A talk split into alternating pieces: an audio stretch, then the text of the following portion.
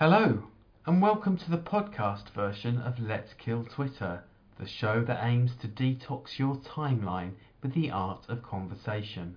Let's Kill Twitter is recorded live and on Zoom, and this week featured comedian guests Charmian Hughes and Steve Bugeja. Among the topics covered was the acquittal of the Colston Four, the controversy surrounding comments made by Love Island's Molly-Mae, and a new venture that was going to help trauma victims through comedy. Intrigued? You should be. We hope you enjoy the show. Please follow us on Twitter at LKTZoom. Hello, good evening and welcome and Happy New Year. You're watching Let's Kill Twitter with me, Julian Hall. Mm. This is the show that aims to detox your timeline with the art of conversation. And that is a lofty aim, my friends. And luckily, I don't have to do it alone. Uh, I've got two fantastic guests joining me in the Zoom room tonight. They are the comedians Charmian Hughes and Steve Bugeja. And of course, as ever, my co-host is with me, Sajeela Kershi. Hello, Happy New Year. Happy New Year to you, our first show back. Um, it's been a lovely holidays, and uh, then you see what happens with this new year, both with the show and. Any uh. New Year's resolutions, Sajeela? Do you know what? There's no point. D there's no point in having any resolutions because we're we're not in control. You know, the last two years we haven't been in control of our own destiny.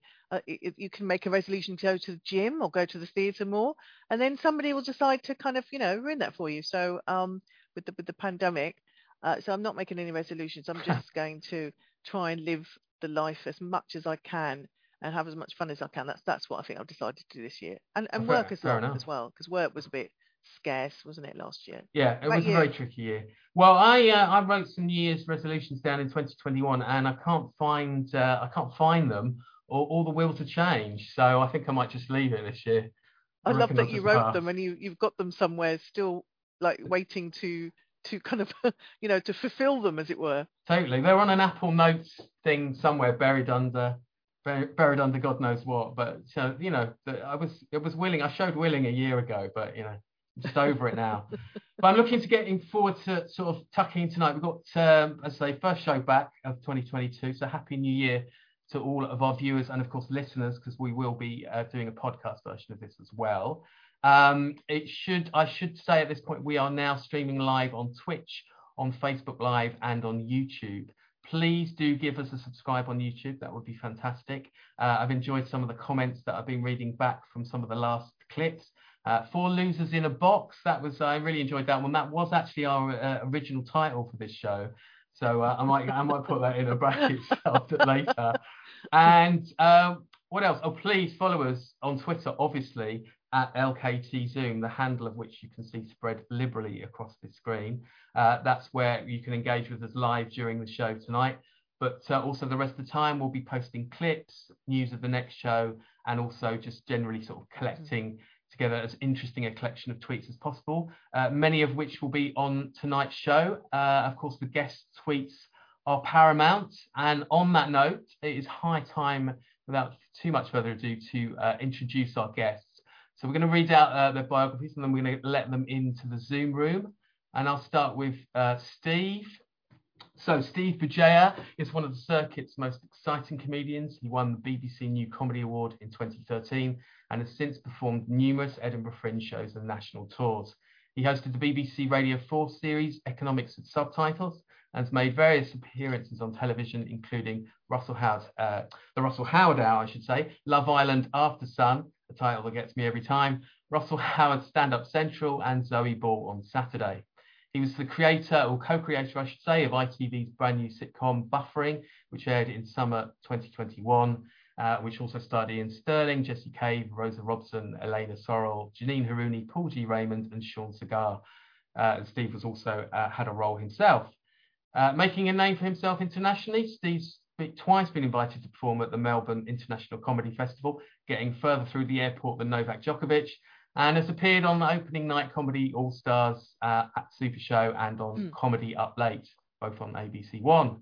As a prolific writer, Steve was a key member of the writing team of the Russell Howard Hour and for Iain Stirling's celeb ability, and has contributed material to Mock the Week, 8 out of 10 Cats, and BBC Radio 4.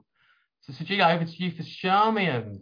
Oh well, hello, hello, Steve. Welcome. Yes, um, and our second guest is no stranger uh, to to me, uh, a very good friend.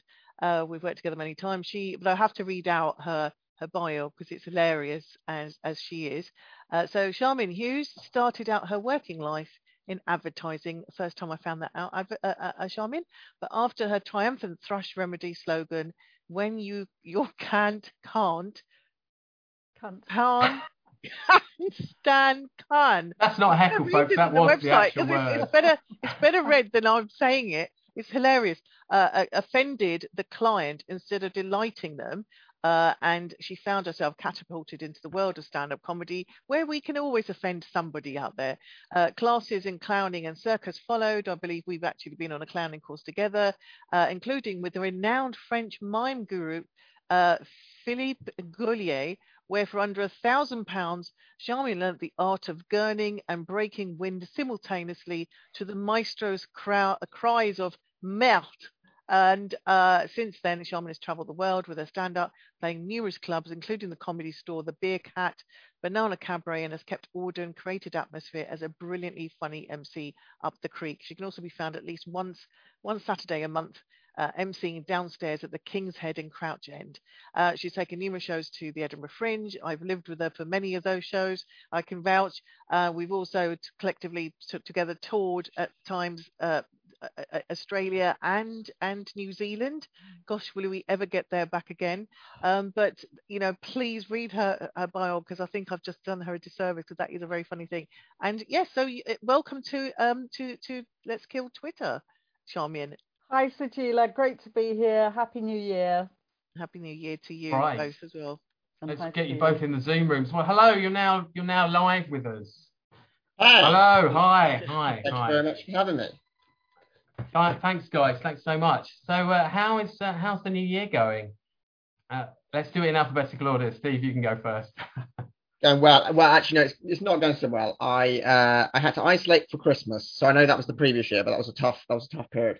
And then uh, just as I came out of isolation, my heating broke uh, in my flat, so I've been in a freezing cold flat for the last week. So it's actually it's actually been really really terrible. Uh, but I'm hoping the rest of the year is gonna is gonna pick up. I think I think I've just got all the bad stuff out of the way really early on. You know.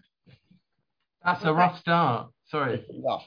It has been rough. And also, all my friends went to Jamaica. I was going to Jamaica with my friends, and I failed my fit to fly test because it was during my COVID week. Uh, so I had to miss out on my holiday to Jamaica. So I had to sit in my flat on my own while all my friends were on a beach. It's been awful, actually. It's been really. Now I say it out loud, it sounds worse than it is. I'm actually quite happy.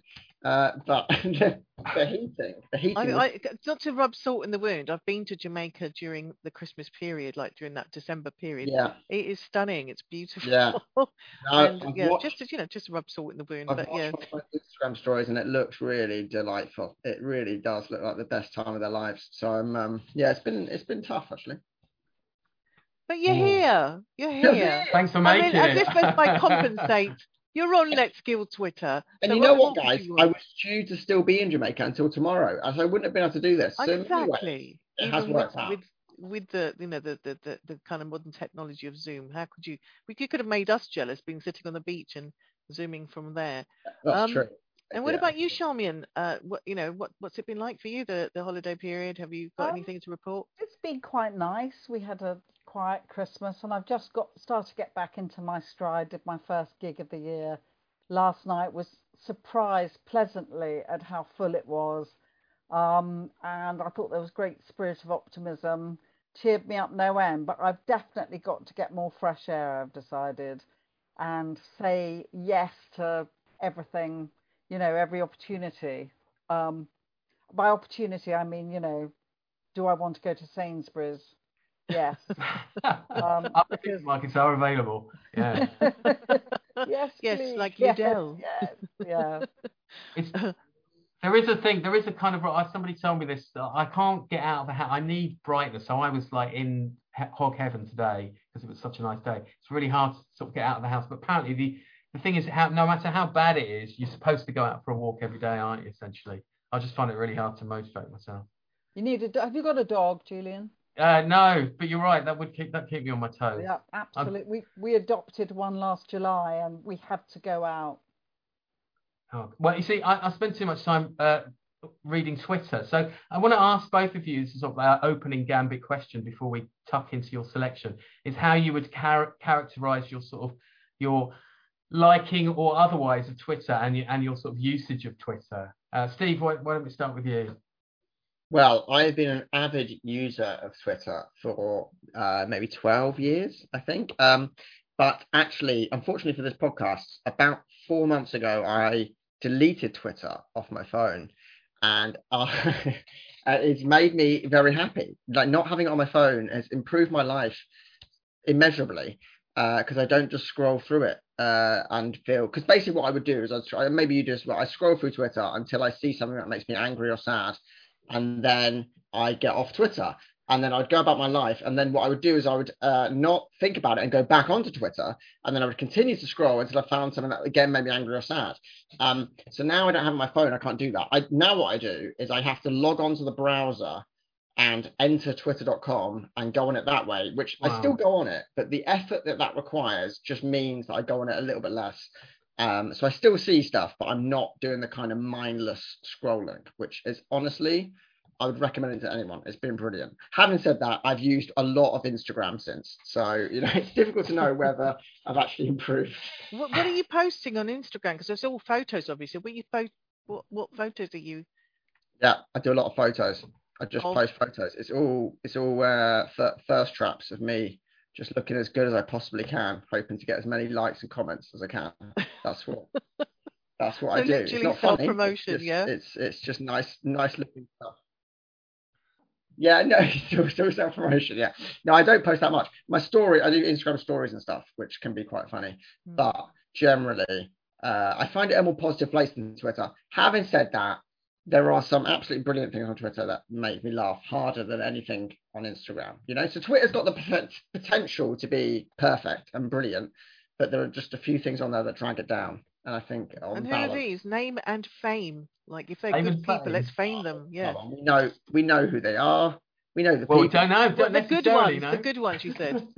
oh, the good ones. Oh right. Yeah. Oh, well, my favourite account on Twitter is an account called I forget what the, the handle is, but basically it's a guy who puts Paddington Bear into famous film scenes. oh. Paddington out, does he call it Paddington out of context or something like that? Something like that. Yeah. And it's just every day he tweets another film scene and he puts Paddington Bear in it. And honestly, it's the it's the best thing on my timeline. It's brilliant. I love that. That's that's that's the kind of stuff that. Yeah, it'd be like Paddington Bear on the on the on the little boat uh, on the on the on the door floating outside the Titanic, and Jack would be there. And it's just like a, it's a lovely, it's a funny thing. It's, watching a bear funny. be I next like to that. that. That's funny stuff. I like that. And and I guess the same question to um, Charmian. Well, I think I'm a bit of a, a Twitter innocent, um, and I'm trying to, you know, play a modern tennis game with a wooden racket, and I'm quite confounded by Twitter in a way. I mean, I love reading it and following stuff, but I don't have much of a structure. And when I do engage, um, I think that I'm kind of overthinking it. I'm a bit long-winded, and I'm not doing Twitter speak. I I kind of write like I'd normally write, so I only get half a sentence out. Have you got Have you got a favourite like you know count that you follow? Well, I like there's somebody who takes pictures of Glastonbury Tor, um, called Michelle, and I like looking at her pictures. But basically, I follow stuff that just comes up, and and I'm in a permanent state of horror um, with the literalness, the way everybody takes things literally, and lack of critical thinking. Um, so maybe uh, I'm too judgy and grudgy to be. Oh, you were in the right place then. If you're judgy, if you're judgy, Twitter is exactly the right place. but go, go, well, actually, with that said, it's probably right to kind of go into our first judgy type tweet. Yeah, let's do it. I mean, I don't know where to start actually. Uh, let's have a look. Hang on. Here we go in the liked tweets thing. So I wonder, I wonder, I wonder. Let's have a look. Whether we shouldn't start with. I mean, the biggest selection of tweets that we've got today are well, quite a lot on the Colston verdict. We want to? Yeah, maybe we should start there. It's a pretty meaty one to have at the uh, the top of the show. So there's there's a lot, and there's actually quite a lot of tweets to get through on this. So let's have a look. Um, there's a few. Let's just check that. I've not. Uh, well, I mean, I've picked up. So there's. So I've picked up a few that are from uh, not left field, more right field as well. So this is from Kristian Niemietz, who's uh, head of the political economy at the IEA, which is the right wing think tank, and he's quote tweeted a piece from the Guardian uh, here, and he's saying the four defendants. Uh, so the quote is the four defendants did not contest their actions, but sought to argue they were justified because the statue was so offensive it constituted an indecent display or hate crime. And his sort of take on that is fas- fashionable opinion privilege is real. Um, so obviously we want to get to grips with the whole issue of the fact that this did happen. They didn't deny that they uh, pulled the statue off and there was criminal damage. Um, but you know there was obviously a case around it. Now, Julie, you've picked up an exchange, as did um, uh, Charmian uh, with Suella Braverman here. So let's just see. Well, let's just use, and actually with Femi as well. So Suella Braverman, who uh, I've forgotten the actual title, she's uh, the Attorney General, isn't she? That's right. I sometimes find that hard to believe. Now, the, the, the deal here is, of course, that because of um, the, the jury's verdict, is the government are now looking at whether or not there, there needs to be some review. So she's saying trial by jury is an important guardian of liberty and must not be undermined. However, the decision in the Colston case uh, is causing confusion, and she goes on to say, without affecting the result of this case, as Attorney General, I am able to refer matters to the Court of Appeal so that senior judges have the opportunity to clarify the law for future cases. I'm carefully considering whether uh, to do so because there are so many of these tweets. I'm I'm just gonna, if it's okay, just read everything out so we can get into the discussion ASAP. So we've got two interesting comments on here. Secret barrister, very obviously a famous famous account really in terms of all legal matters.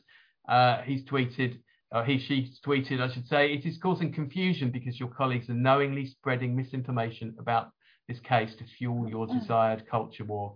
Uh, and here are the facts of the case if you're struggling to understand them, Attorney General.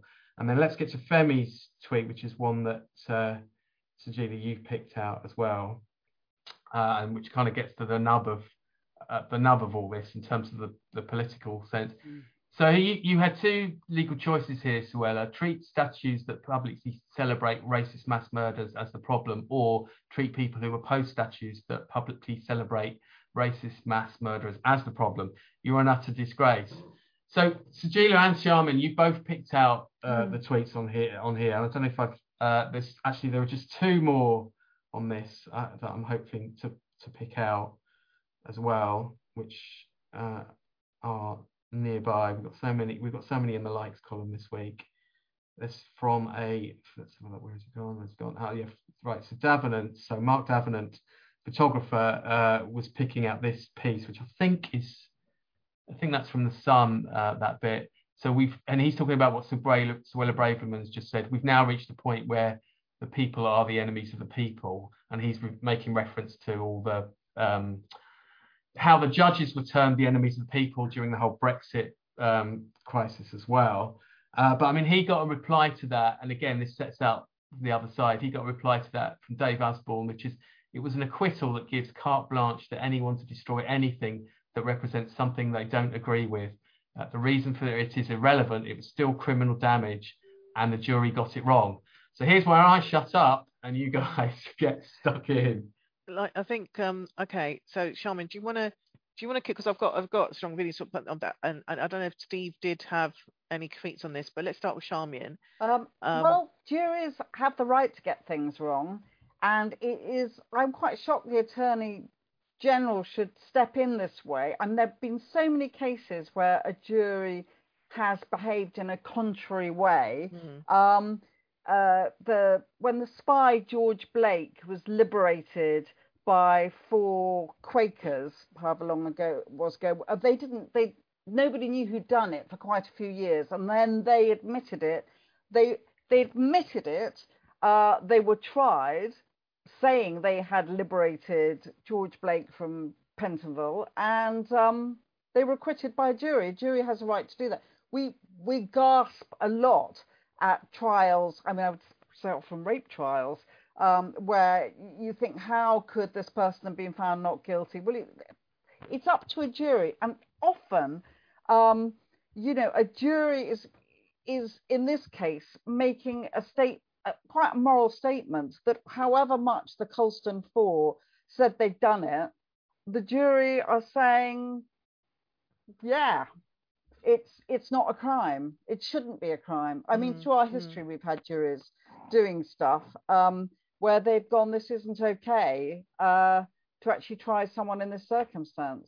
But I think whatever you think, it's wrong for the Attorney General to kind of undermine the role of the jury in the British justice system like this.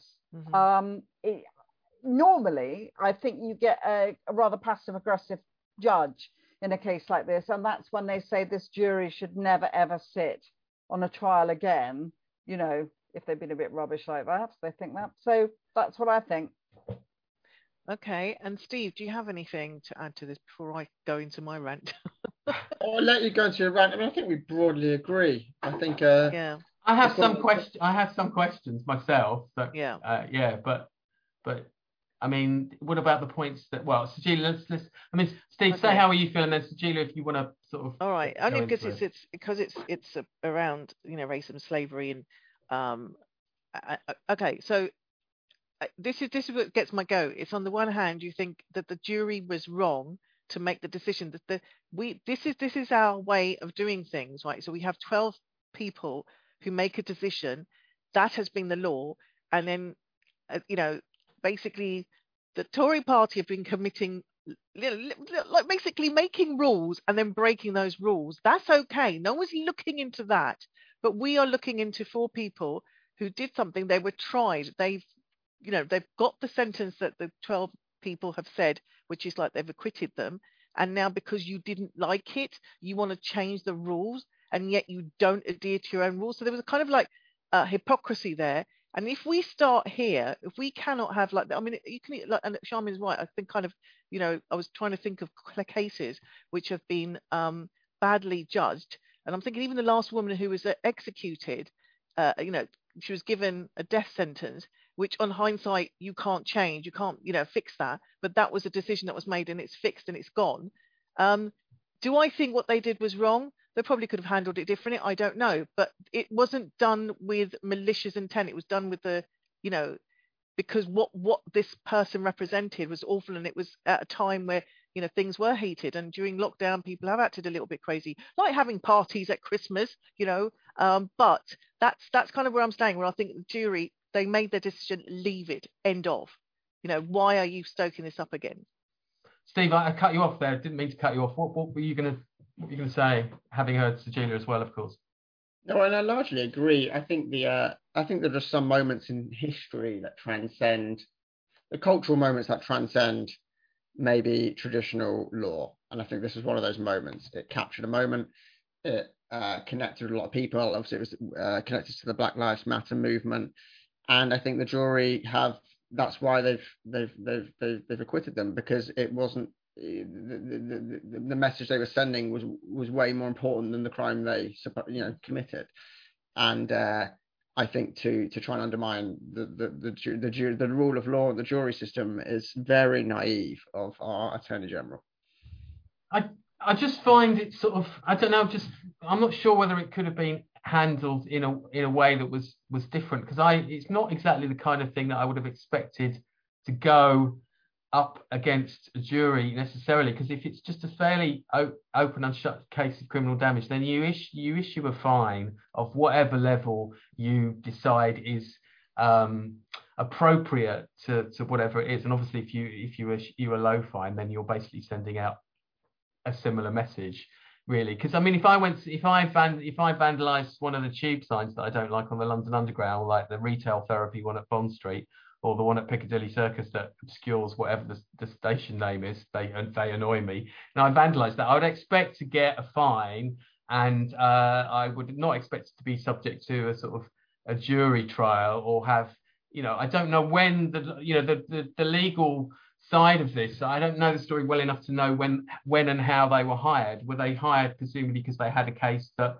they knew would play well in the court of public opinion? But but the jury aren't the jury aren't there to serve the court of public opinion. They're there to serve, on the face of it, qu- uh, quite a sort of a factual um, sort of you know damage. I mean, it was damage caused. It was caused. Uh, it was shown on camera, and and they admitted that they'd done it. And it, it, I know it's I know it's bigger than that. Of course, it's bigger than that. And and I you know I wouldn't have. I I don't think it would have been a. I just I'm just struggling to see where the law uh, and the legal sort of procedure meets in terms of what's expected of it and what it's actually looking at is is going to deal with something that looks like it's being manoeuvred by I mean a trial I suppose is, is all about public opinion because it's literally 12 members of the public. But I mean to even get to that stage I just you know I just think they could it could have been a fine like a small fine and that would have sent out a message saying well you know what? In the scheme of things this really wasn't a serious crime. I mean, I know that uh, Marvin Rees, the mayor, is not particularly happy with some of the things they said about the, the council and how slow they were to act in removing the statue, but they think it was four years or something it took before uh, they've been lobbying the council for four years um, to remove it, and so there is some blame with the council, but equally, even Yeah, Marvin, well, even Marvin council- Rees is saying, even just to get this one last thing, even Marvin Rees is saying, you know, this is this trial was important for the people involved in it in terms of how it might affect their lives, but actually, in the scheme of things, when it comes to equality and all the rest of it, uh, it's he, he doesn't think it's that significant. Now he may be wrong, but that's Bristol's first, you know, black mayor talking. Julian, did they not? They must have pleaded at some point not guilty to have had a trial by jury. Otherwise, it would have gone to a magistrate's court if they. So they admitted it, but I'm assuming they also pleaded not guilty to the charge. Did they have some kind of um? They were not guilty to the crime, but they admitted they did it. I mean, they wouldn't have gone, presumably, gone before a jury and had a trial if they'd have said they were guilty. Well, I, that yeah, I mean, I'm not entirely sure. I thought I'd read they they had admitted culpability for it, but I mean, it, you, the legal insight is Yeah. Well, it's. I think they probably didn't think it was a crime, so they probably said, "Yeah, we did it, but we didn't think Yeah. it was a crime." I mean, it kind of Okay. reminds me of a little bit of um, do you remember when Saddam Hussein was toppled and they they pulled down that huge like statue of him, but that's not happening every day. You know, this is that didn't set a precedent for them to keep toppling down. You know, that was a moment in time. And I think I agree with Steve. It's like there was a moment in time, Yeah. and you Hmm. you know that that that moment that is how people reacted.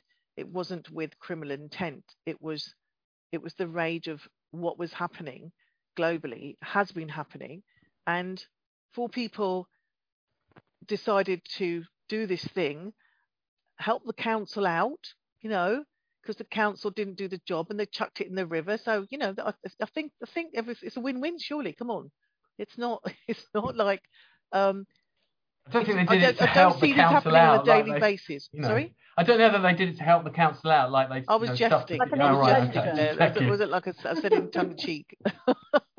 you know, it's like, um, Yeah, I see what you're saying. That's you know, fine. it's just I, I, I, I mean, it's, it's, I can see what they're trying to. Turn General trying to say, well, you know, we don't want this to be happening all the time. It just, you know, we, we can't just let this happen. You can't retrial them, but you they can set maybe boundaries of like, you know, you, you, this is if you if you're destroying with statues, but that's not to do with this case. You have to put that separately. And Mm. it's it's um an interesting to hear your views, guys. Um, if anybody else has anything to say on on this, be, any- and 'cause any I, I have legal been trying to notes. work this out. I have to say, I've been struggling with this, or like you know, kind of see. I'm trying to sort of see like the balance in that, and I, do you think the jury are saying, yeah, they did it, but they were justified in doing it? And there must have been juries that have let people off for crimes in the past that we now would not think of as Mm. crimes, but within the context of the time were. And it, that leads to a change in the law. I'm Yes, not a law about Gate with, vandal, um, not a law about you know that it's okay to be a vandal. I, I Yeah, the- think the jury were acknowledging that this was a special situation, and that it, that that that the the Colston Four were justified in what they were doing and should not be punished for it. you're absolutely right, Charmian, because obviously, you know, um, Priti Patel recently has basically made it sure, and quite rightly, that anyone that was done for, you know, uh, cr- what was seen as a crime for being gay is now having that taken off their record quite Yeah, right. That's that, I can't believe it's taken this long to get to that point. So there were things that were people were prosecuted for things that now we look at and think, really, was that you know how was that ever a crime? Yeah. So yeah, I kind of agree see your point there. Now Steve has picked an, a really big story as well. I mean, in, actually, I mean, there's so much going on last week that even the Colston, I can't remember what was going on when the Colston verdict was announced, but there were so many other things going on as well. But the Molly-Mae story uh, was certainly um, quite big on on Twitter and the tabloids. Um, right, Steve, shall we start with um, how many are there? Well, There's a couple on here actually, aren't there? Yeah. Quite a few actually. Uh, Well, you can sort of group them. I mean, basically, Molly-Mae. If you go down shall to I shall I read them in any particular order, or do you think yeah, you you want start start with um start with the one that yeah Amy. Start Yeah. Okay, so um, do you want to read them or, or shall I? No, you read them. I, I don't know if anyone's familiar with the story though. I don't know how much people follow Molly-Mae. I'm a, I'm a, I think it's been quite big on Twitter, so I think I think it's actually got quite a lot of traction. So I think Yeah. that so the first I'll tweet is say just before we start, I was a fan of Molly-Mae before she blew up and became controversial on Twitter. I've been I've been there from the beginning. oh, Um, this is going to be really interesting to have your perspective on it. Excellent, excellent stuff. That's good stuff. So the first one, let- let's let's rattle through these to cover it very nicely. Uh, Amy tweets, she's at underscore Amy Connolly with two E's, two L's. Uh, if I was Molly-Mae's PR team, I'd be pushing the idea of doing, I think I may have girl bossed a bit too close to the sun, TikTok. Lift the mood a little. So yeah, just to put context that that the um maybe we should do it slightly reversed, but it she basically made a comment of uh, you know, if you want to be successful wherever you come from, it's all about, you know, it's all about hard work. And it, she kind of had that kind of slightly Yeah. sort of the Thatcherite ethos of like you can make it you can make it big, you know, where whatever background you've you've come from. She Yeah. came in said for a lot of flack. the, the, the, the clip that has kind of gone viral is she said everyone's got 24 hours in a day, um, which comes from a very famous Beyonce. Instagram meme, which is beyond yeah the Beyonce thing. Beyonce has the same number of hours in a day as you, which is obviously a tongue-in-cheek way of saying, you know, look how successful Beyonce is and look how unsuccessful you are. Molly-Mae said that in a kind of fairly serious way on a podcast, and uh, she worded it in a way that maybe wasn't the best, uh, wasn't the most uh, articulate way of uh, making the point.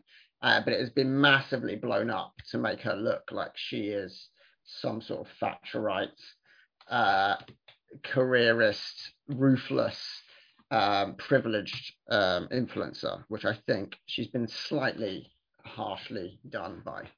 Yeah, no, totally. Good, very important context there. Thank you. Um, I mean, it's interesting. Didn't the Spy- one of the Spice Girls of say that Margaret Thatcher was the first Spice Girl in the '90s, and uh, didn't didn't cop as much flack. But then we had to, we had Tony Blair in uh, as Prime Minister then, so maybe that maybe that was why. I don't know. Um, so we've got uh, so we've got Amy uh, here saying advising her on a sort of PR strategy, and then Aaron so at Aaron McIndoe 14. I wish the UK would turn on its government the way it has on Molly-Mae, so yeah, reflecting the ire that, Yeah. that was reflect, uh, you know, put in her direction, which was pretty harsh. Um, so Harry Pillane, uh, at Harry uh, Pillane, yeah, um, he said, "Oh my God, Molly-Mae, I can't wait for the new, I can't wait for the new series, to be honest, uh, which is 24 hours in Molly-Mae. Nice play on 24 hours in A and E."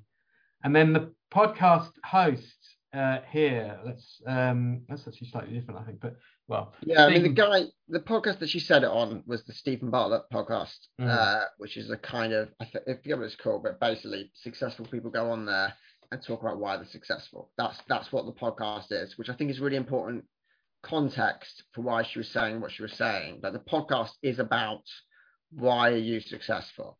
So in that context, her saying what she said isn't quite as bad.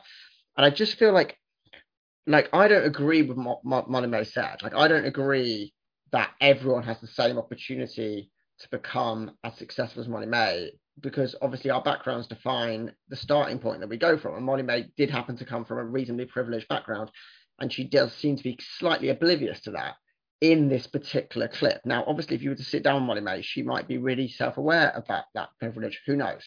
But in this clip, she does appear uh, oblivious to it, and I understand that that is, you know, I don't agree with that personally. However, the vitriol and backlash she has received uh, based on it is just so uh, disproportionate and so uh, nasty that it makes it's everything I hate about Twitter because she hasn't said anything that is like evil. You know, she has said something that maybe is slightly misjudged and maybe requires some debate, but it does not make her uh, Hitler. You know, I mean, like, that's the way she's been mm. portrayed, as if she's suddenly the most evil person, right wing, kind of uh, unsympathetic human being. And ultimately, she's just someone who said something, uh, and it maybe has been taken out of context. Maybe it hasn't, but either way, we don't really know.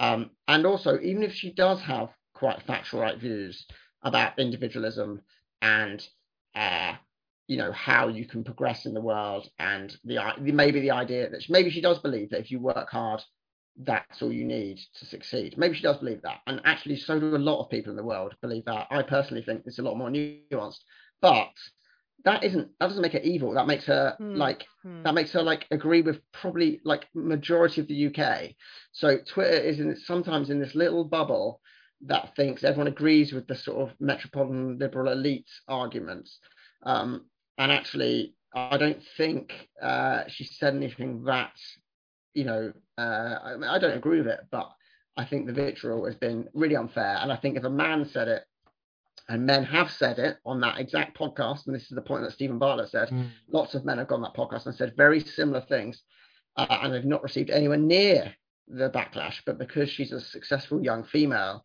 I think she's attracted a lot more hate. Let me just quickly read those tweets so that we can get those tweets in. So Steven Bartlett, who's the host of the podcast, as you said, Molly-Mae did an interview on my podcast yesterday. A soundbite from that interview went viral.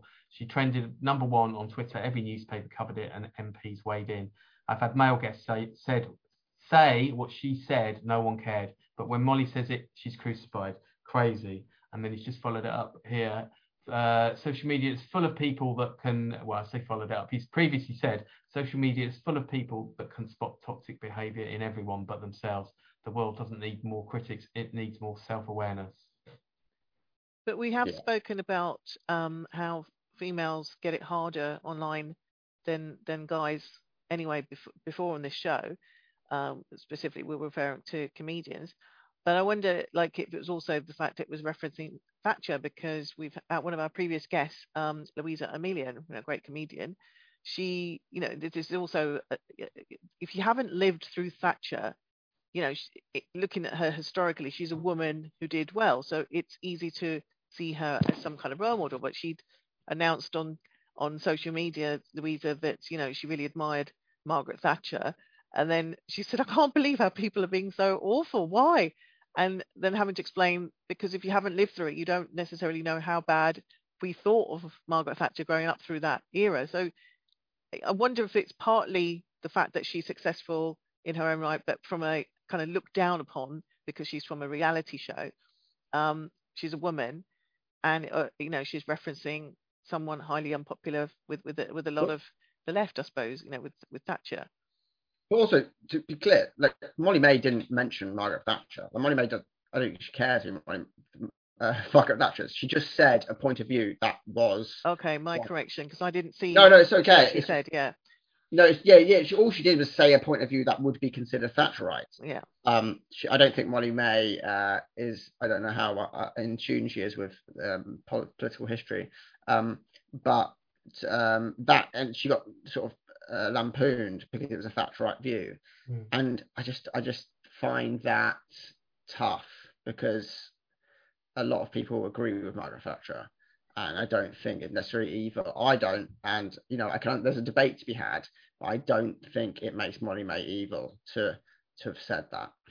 Just before I let Charmian in, just to say it's not just that is interesting, of course, because it's such a Thatcherite statement. So therefore, it just sort of ballooned into, oh, she loves Thatcher, does she? And then you're thinking, yeah, because yeah, the age that she is, she's not going to bring Thatcher as a term of reference. But it could have been somebody could have said, well, I can't believe she just said exactly what Alan Sugar thinks, because Alan Sugar absolutely thinks that a Labour peer, yes. or, or, he was.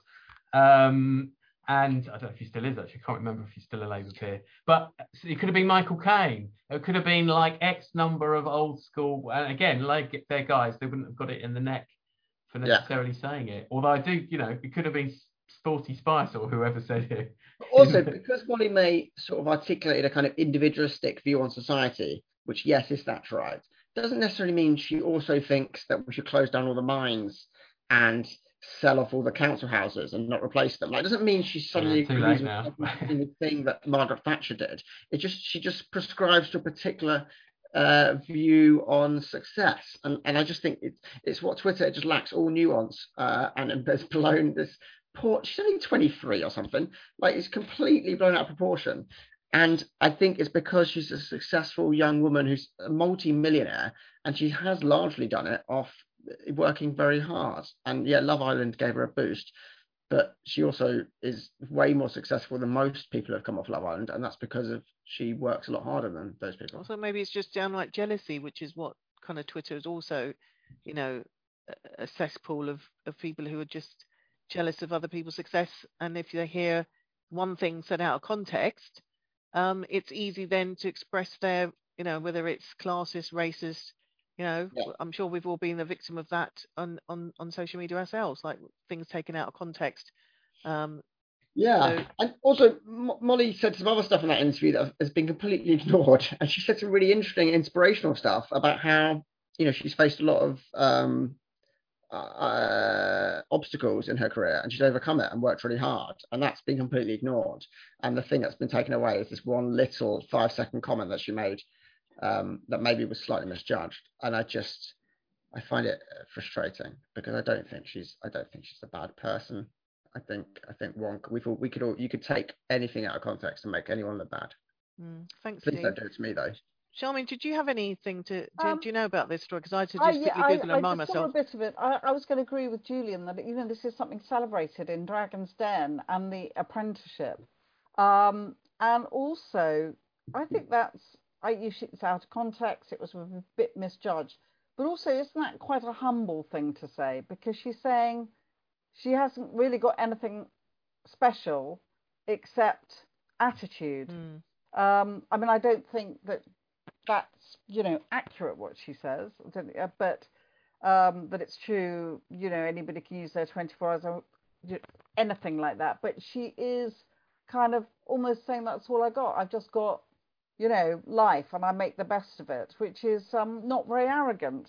Um, it's kind of the opposite, isn't it? So But ultimately, Uh, it's, it's it's her opinion, isn't it? That's yeah, it. it is just her That people don't seem to, you know, just don't happen to agree with. That's it. And- That's Well, kind some some Twitter- people don't agree with it. Twitter, but, yeah. Twitter boils down to is like, you know, people just have a pile on just because they have a differing opinion, irrespective of whether it's, you And- know, Molly-Mae or anyone else. And I remember when Amelia, um, Amelia, uh, God, uh, when she said the thing about um, Luisa. Thatcher, because she hadn't heard of, she didn't know that Mm. there had been a, a, a British female prime minister, and she was like, "Oh my God, I've just discovered that there is one." Um, so, and she, as you say, she was completely hounded about that. I think um the other thing that's been sort of ignored is Tommy Fury, who is uh, Molly-Mae's partner, who's also Tyson Fury's cousin, is a Oh. boxer. And if, uh, uh, earlier this year, he was uh, offered a fight with a big YouTuber, a boxing fight, for a million pounds, and he was quoted as saying, "I wouldn't get out of bed for a million pounds." Um, and the context of that was he was worth a lot more, more money than a million pounds, right? That's quite an arrogant thing to say he didn't get anywhere near the flack for saying that, which is ex- exactly the same sort of message as what Molly-Mae is saying. But because he's a sort of alpha male boxer, he didn't get the the kind of attention. Whereas Molly-Mae is a young uh, female influencer, and suddenly she's not allowed to be successful and ambitious. Whereas Tommy Fury, when he says it, it's kind of fine. And I find I just find it it just sort of it sort of stinks of hypocrisy. and gender ish gender wars there as well. Um, from there, Julian, I was just wondering if Mm. we can go to because we're we're talking about critiques, um, especially with women online. Um, if we, uh, oh gosh, what's her name? The model, supermodel of the eighties. Ah, Um, yeah, yeah, yeah. um, yeah, I don't know anything about the story, so I really I need a bit of educating here. Let's have a go. Yeah, where's it? Where's it gone? Where's I don't know gone? if it's, Charmy might have seen this. I've just kind of. Uh, Uh, it's it's it's kind of really about getting older. So she's basically said, "I'm completely invisible." Uh, uh, uh, uh, what's her first name? I can't remember her name, first name now. Um, uh, Oh. but she was in the video for Cars. Uh, who's going to drive you home? Paulina Porizkova. Paulina, Paulina Priskov, yeah. And um, she said, I walk into a party, I try to flirt with guys, and they just walk away from me to pursue someone 20 years younger. I'm very single, I'm dressed up, I've made an effort, and I get nothing. Now, I kind of, on the surface, sort of think, yeah, I totally get it. Like, you get an older, you know, Charmian, I'm sure you're with me on this one, and you become invisible. However, not if you're Paulina. I mean, she looks amazing. She like she looks fantastic. I think she's about 50.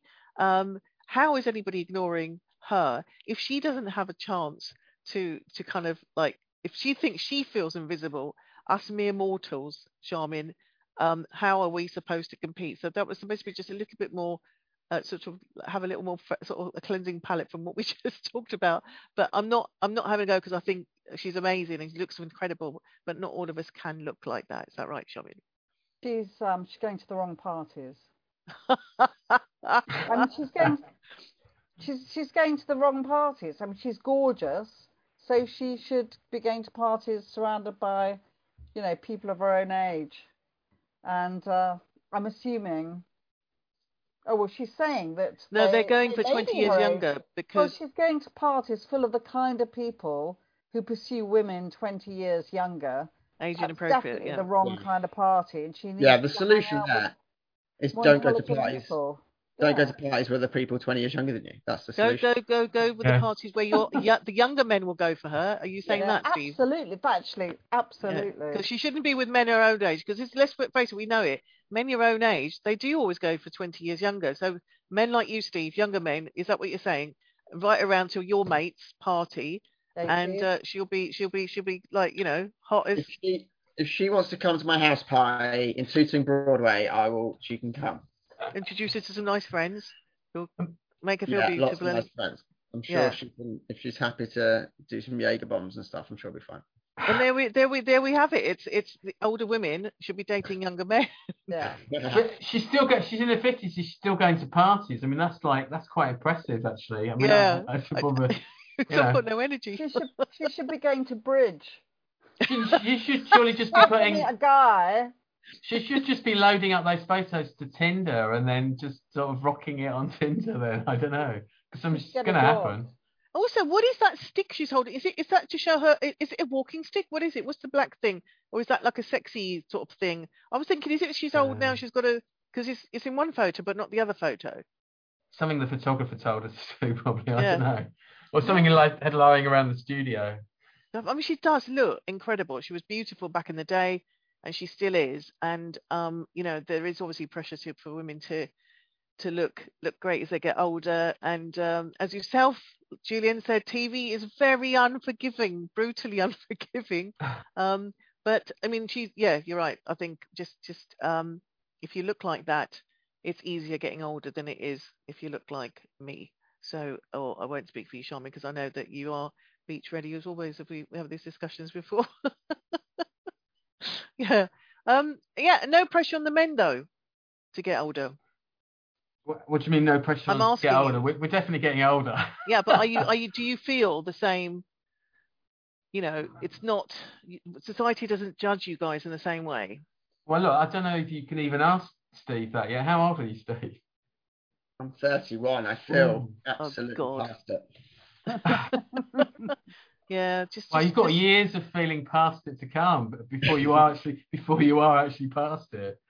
Um, No, it's been yeah. tough. Turning 30 was a real eye opener. You know, like things have changed. People look at me in different ways. When I go to parties now, people don't go near me, but they also they didn't go near me when I was 20 either. So nothing's really changed. I, I- I, I think- was I've been pretty consistent there too. Yeah. yeah, yeah, yeah. I think I think 30 is the 30 35 is probably the optimum for men to kind of mature, uh, and then they sort of slump probably after the 40s. Um, Wow. Yeah, so you still got time. Got Do we? years. Do, that's not what it says on my dating profile. I'm not going to change it tonight to oh I've, I've hit the slump. I've, I'm, I've reinvent. You know, I'm saying that it's like Renaissance. I'm finally hit the Renaissance. Uh, Well, I'm sorry, Julian, to tell you, I'm still on the up. yeah, well, I should hope so. I mean, blooming heck. Um, right, so What's listen, next? we've got a few. Uh, well, there's a few zingers here. So Charmian's got a couple of zinger tweets. Very importantly, one uh, very dear to her heart, which will be uh, up here is where it is placed. Is the mirror story? Yes, it's the mirror story about comedians to be prescribed on the, the NHS to help patients struggling with trauma. Got a lot of pushback to uh, from from other comedians. So if this is your time to reveal okay. all. Well, this is. A, should I talk about the response first? The response has been like. Um, well, tell tell us what it is first. Oh, I'll tell you what it is then. so it's been developed by somebody called Angie Belcher, who uh, is a comedian in Bristol, but also she has a psychology background. She's doing a PhD. Um, and she's done lots of work in the community. And she has been asked, she also does teaching, to develop a, uh, a series of uh, participatory events where people who've had trauma, PTSD, who've already had therapy, joining these workshops which use the techniques that we use to write and construct comedy routines um, to kind of get stuff out of the system, or at least to have some kind of control over their own story so that they become the narrator of their own story. In the same way that they might have been sent off to like a pottery workshop or a dance therapy or arts therapy workshop. And it's a pilot scheme. So there's also an arts therapist working with it. I'm a comedian who's working with it, been asked to work with her as an assistant. And uh, it will be evaluated in a monetary way to see whether it's worth doing, whether it has any effect. Um, and that's it. Angie's fantastic at her PR. She sent out a press release. Uh, at least the Mirror don't have a paywall, so people could read the article. But the response to this headline has been, "Wow!" So you mean to say that people who have no arms and legs coming back from Afghanistan, you know, the war, they're going to be dumped in the front row of Michael McIntyre and made to listen to him. So it's it's again, it's people make a lot of assumptions without reading the actual article. Um, but that's what it is. I think it could be really interesting. I've been, I've done a training, you know, a training day. that's all. I'm being let loose that what about what we're going to do. And I mean, I teach comedy at City Academy sometimes, and that's getting people up to perform. This is much more structured so that they can use ideas of archetypes and you know personas and stuff it's just a tool. And I think, considering most comedians are doing comedy as a form of self medication, um, I think it's got a lot of potential, but we'll see what happens. I'm with you 100% there, Charmian. And having done um, something, I know, I know, John Ryan does uh, a lot of um, comedy workshops for mental health for men, which uh, you know have gone down very well. Um, you know, and I've done similar things, workshops around uh, migrant experiences, and, and, I'm a very big fan of owning your own narrative. Um, and so I think I, I, can see where this is coming from. I can see what benefits it might give. And um, so, who books the gig, Charmian? Well, it's it's, a, it's, it's a little kind of pilot happening um, in a, a community in Bristol in Lawrence Hill, and Angie Belcher is you know, she did six sessions, that's all, six sessions to start with, which will be, um, you know, they'll see see what happens. I mean, I a few years ago I did a comedy pilot where we went to the north of England and performed comedy at 11 in the morning to people suffering from arthritis to kind of ingrain them with the idea that specialized exercise will help them. So you'd be going, hi, you know, choke, choke, choke, and then, oh, I'm doing some movement.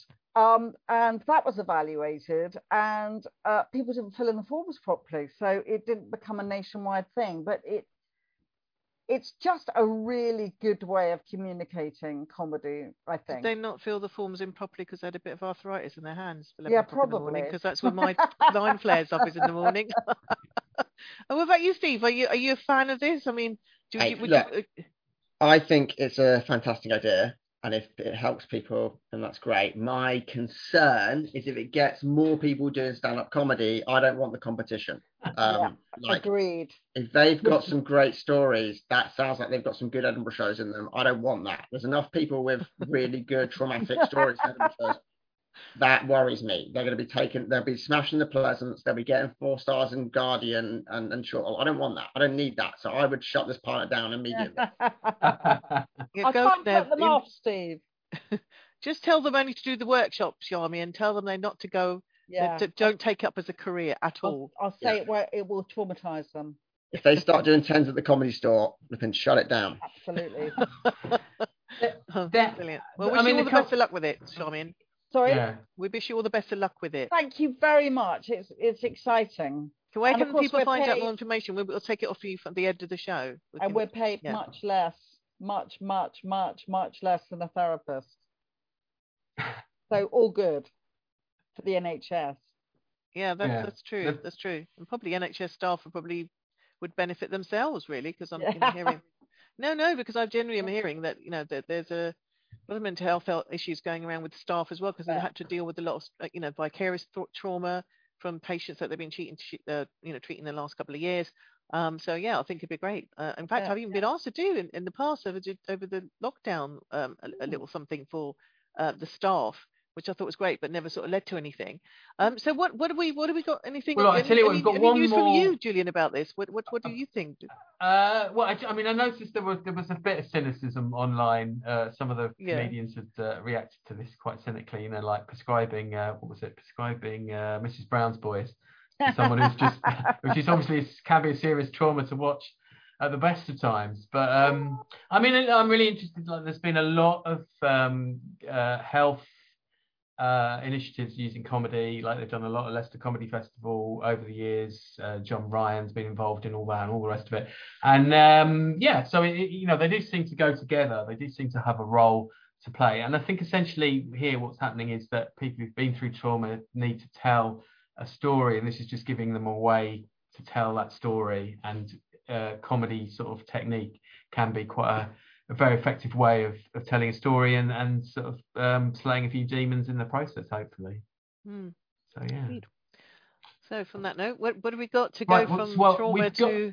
we've got two. So there's two lovely sort of vis- visual gags really that Steve's picked out, which we'll lead to the end. We'll just do one, and we'll just got just about I think got time for one more serious story. It's a quite a curious story. Charmian's picked the tweet. It's an article by Jenny Eclair in the uh, Guardian, in the Guardian, in the Indie, uh, Indie, on Indie Voices, behind a paywall, I think. Um, no one's had a chance to to read it, but Jenny is now not on Twitter. I discovered by looking at this. So when you go to her account, uh, she's obviously and she's obviously had health uh, concerns recently, which she has mentioned on Twitter.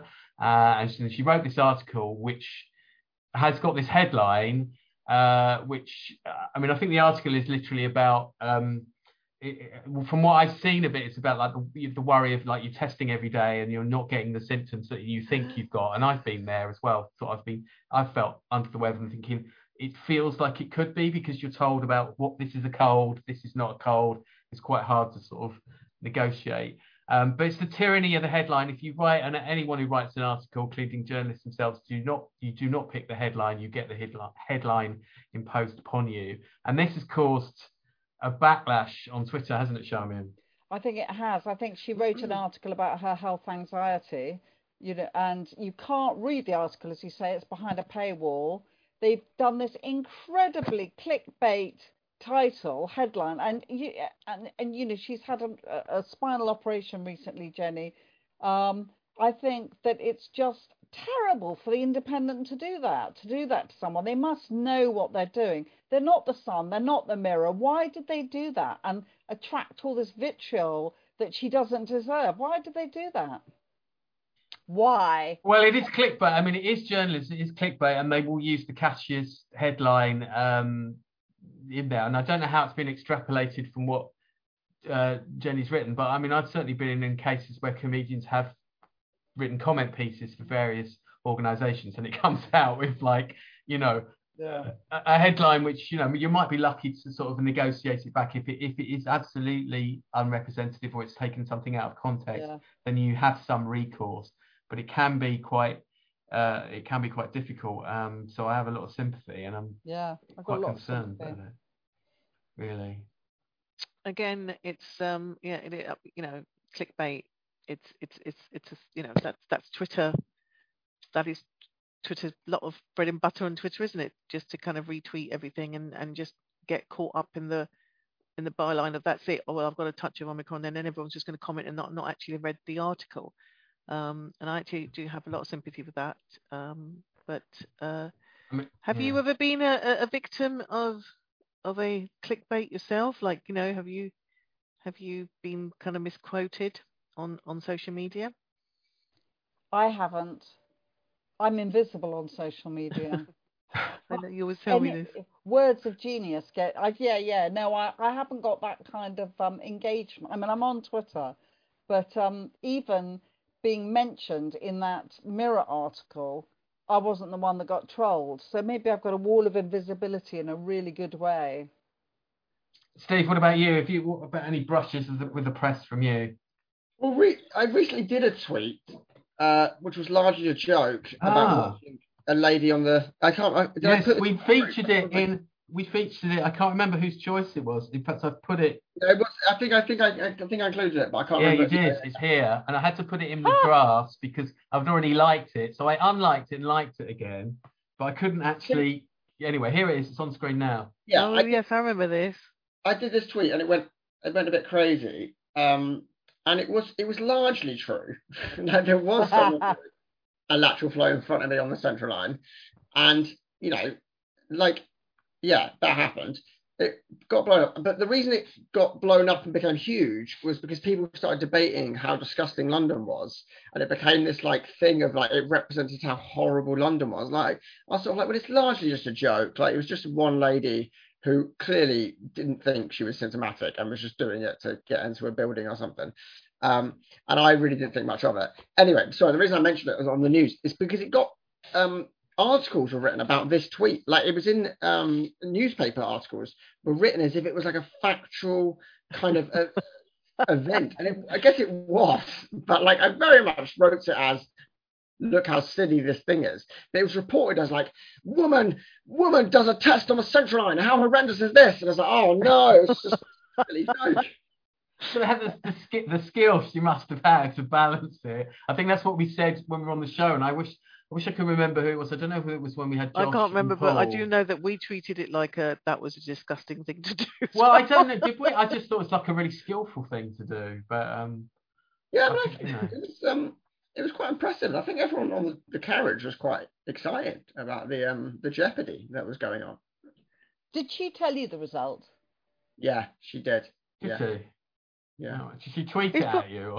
No. No, she she sort of held it up. She was sort of like, it's negative, guys, it's negative. But that was after a few minutes. So You sure it wasn't knows? a pregnancy test? ah that, that was a different Because that would have been very tense. wouldn't it? nasal one It The was- nasal one, yeah. Genuinely what happened. The sad thing about this tweet is that I did it. I thought, well, this is quite funny. I tweeted it while I was on the tube. And you know, you only get signal in the stations, Mm. right? So I tweeted it, and when I got signal, right, and then as I got to another in between the next station, I thought of a funnier way to tweet that same joke.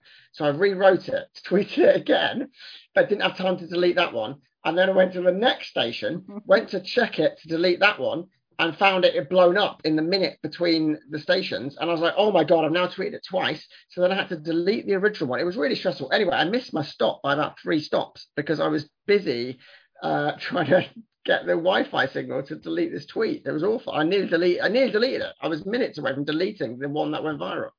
That's hilarious that, that this tweet has got so many stories. It's going to be what were you doing at that moment that tweet? You read that tweet. You know, what, what was happening? Did you read the second one? You could have a whole a whole sitcom or a, at least a one-off seri- serialized thing of, of, of, of your story here. The thing that does frustrate me is that the real joke is the up, the one, the reply, the update. It's like that's like a joke joke, but no one, um, no one cares about that. That doesn't, that doesn't, that didn't do as well. Yeah, can only accept your first answer on that one. Or, yeah, uh, brilliant stuff. Now you've uh, just to, to finish off before we ask uh, you guys what you're up to uh, in the near future. You picked two sort of uh, all visual gags essentially, really, which was uh, this one here from Professor Colin Right. Talbot. Colin R. Talbot. Uh, daughter just sent me this. Not sure who is responsible, but well done. and it's the uh, what do you call those uh, uh, yeah, the robot, the robot checkers. Robot checkers of the Downing Street? This was the one in with May, was it? Uh, The yeah, garden, This was the um, the wine, the, the, the wine and in cheese. the The wine and cheese. Yeah. Yeah, that's right. Um, yeah, I just thought this was very funny. What a funny idea. Uh, and also those robot checker things are mad. Like I don't really understand how a robot can't can't work out which ones are a tractor and which ones aren't a tractor or whatever the test is. Captcha. yeah. That's but, captcha, uh, yeah. captcha, captcha, Martin. Thank you, Martin. Captcha. Yeah, that's I'm a it. super fan. Um, but yeah, I thought this is very funny. And it's just a nice. This this is what I think is good about Twitter. This is an example of Twitter being great. It's It the is. fun aspect, It's a- the fun bits. It's a fun one. And then the other one was, oh, this is quite sweet actually, from Yeah. Odds Bible.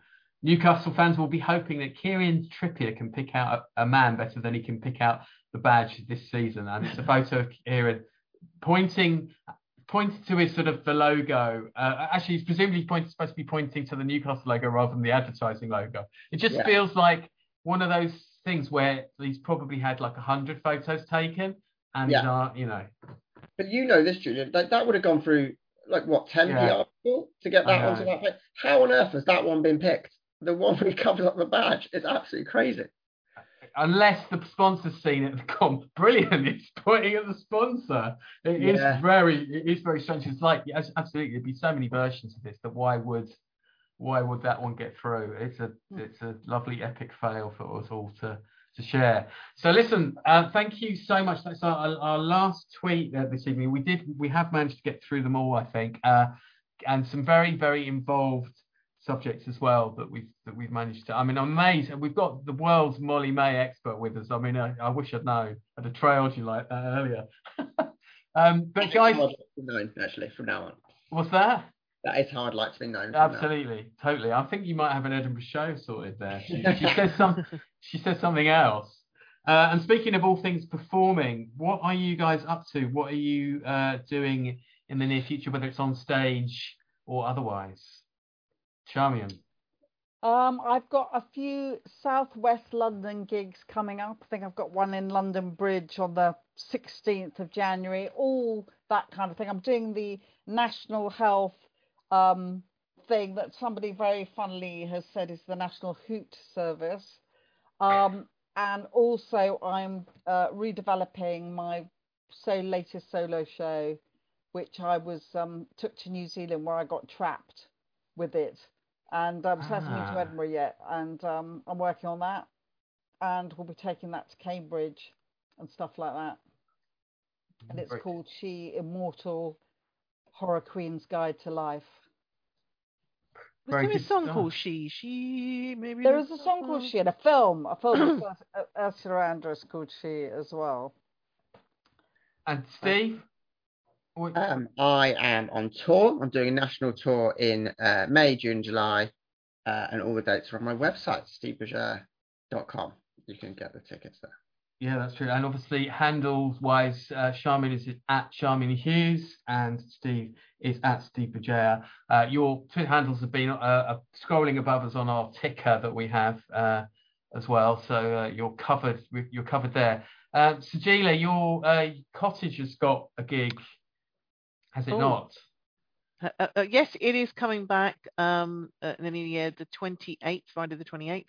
Um, it's uh, with Patrick Monahan, ever, ever popular Patrick Monahan, a whole load of other acts I can't remember, but it's on the 28th. We're probably going to sell out, hopefully, we will.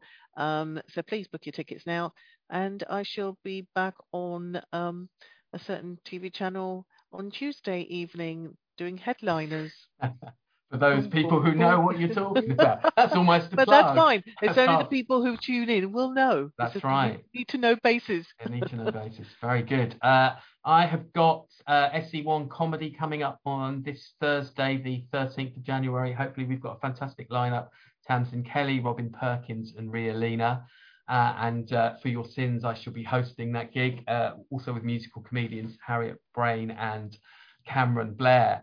So please do come along to that. And of course, Julie, we, we need to start plugging the live outing of Oh, Let's yes, Kill of Twitter. course. Uh, so we're, we're basically going to be doing a double bill with the boys from Comic Solving Problems, who are Steve N. Allen and Eric McElroy, of course, both former guests on the show too.